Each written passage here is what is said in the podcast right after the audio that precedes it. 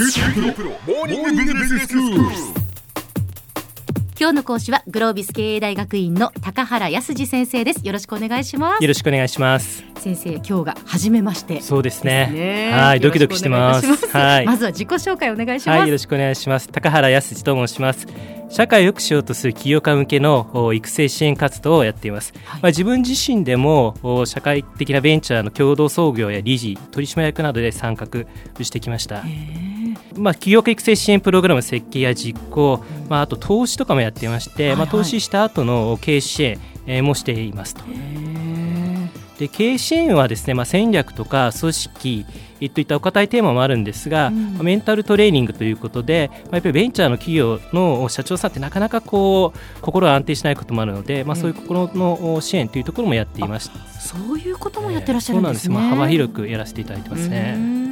んでまあ、毎年200件くらいはビジネスプランを評価しながらですね、はいまあ、このプランってどうやったら伸びるのかなということを、まあ、社長さんとディスカッションする日々を、まあ、送ってますね。へえでグロービス経営大学院ではどういう科目を教えてらっしゃるんですか？はい、ソーシャルベンチャーマネジメントという科目をですね、まあ、立ち上げをやりまして、で、まあ、この夏う教えます。で、他にはあの定量分析やクリティカルシンキングを教えています。はいであと、ベンチャーを支援するということでですね、ビジネスプランコンテストやアクセラレーションプログラムのリーダーをやっていたり、ええ知見録というグロービスのメディアであるところで、社会を変える起業家のための処方箋えというですね、えーまあ、記事も書いています。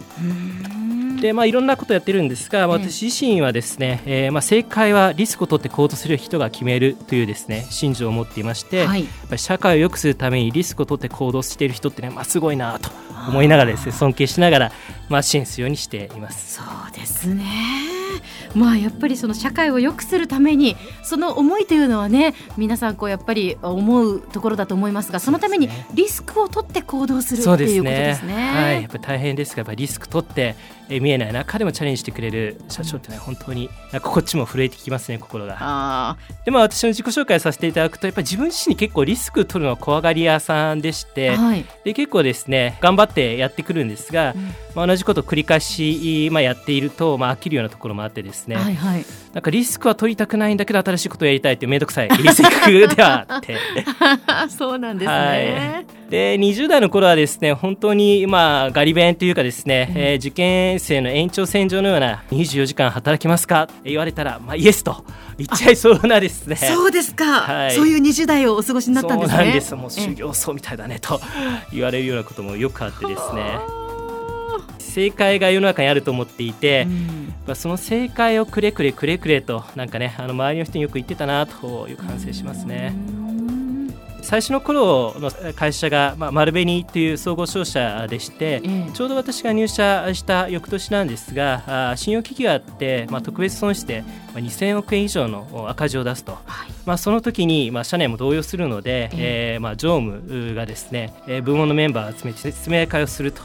いうことがあってで私もあのその時一番前に座ってですね、まあ、常務に質問すると。うん。で社長はビジョンをおっしゃっていると。でもちょっとビジョン抽象的すぎて何をすればいいかよくわからないんですよと。どうすればいいか教えてください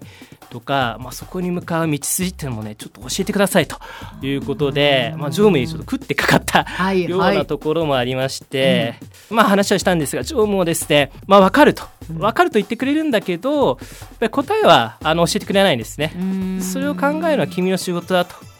まあ、今から考えればそれも私の仕事の一部だったんだなということでですね問いはあると。でも答えはないというのがやっぱりこれ仕事かなと。でまあ、そんなあの青2歳なあ20代をええ。を過ごしてきまして、まあ、30代はちょっとお賢くなりまして、はい。答えがなくてもいいんだと。うん。問いがあると。問いに向かって、まあ、頑張っていけばいいんだと。いうことがですね、まあ、分かってきたと。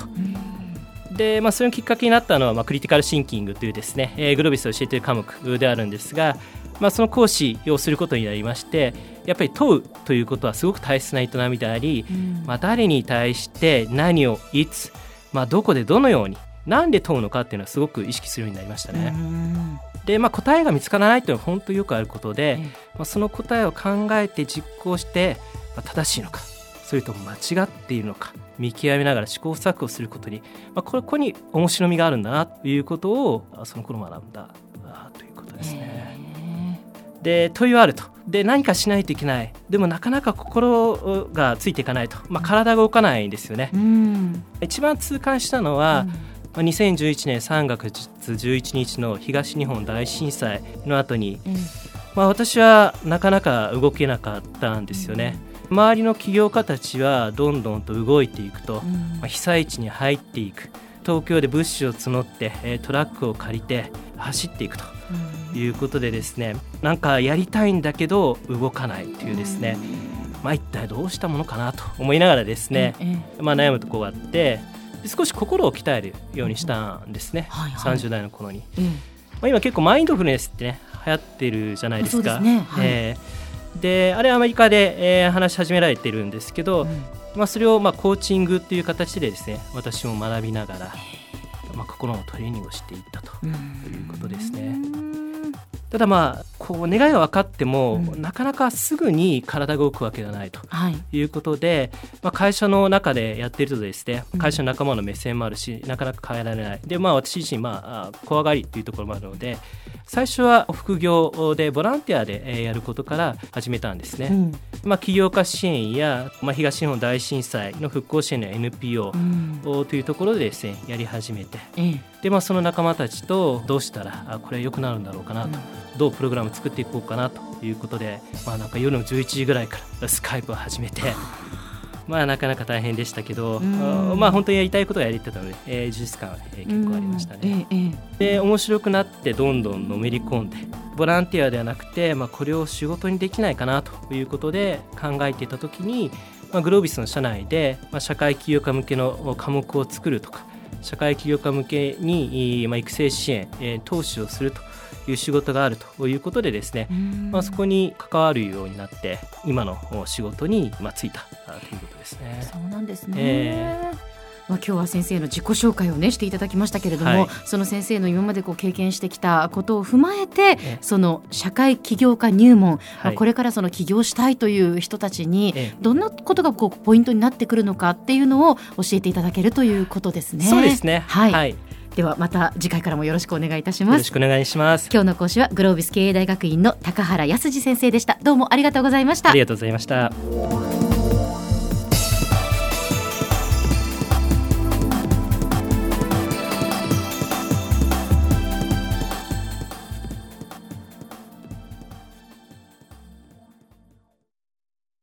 QT プロは通信ネットワーク、セキュリティ、クラウドなど QT ネットがお届けする ICT サービスです。九州中に展開した光ファイバー網を基盤に一番身近なビジネスパートナーとして九州の企業自治体の皆様をサポートします。詳しくは QT プロで検索を。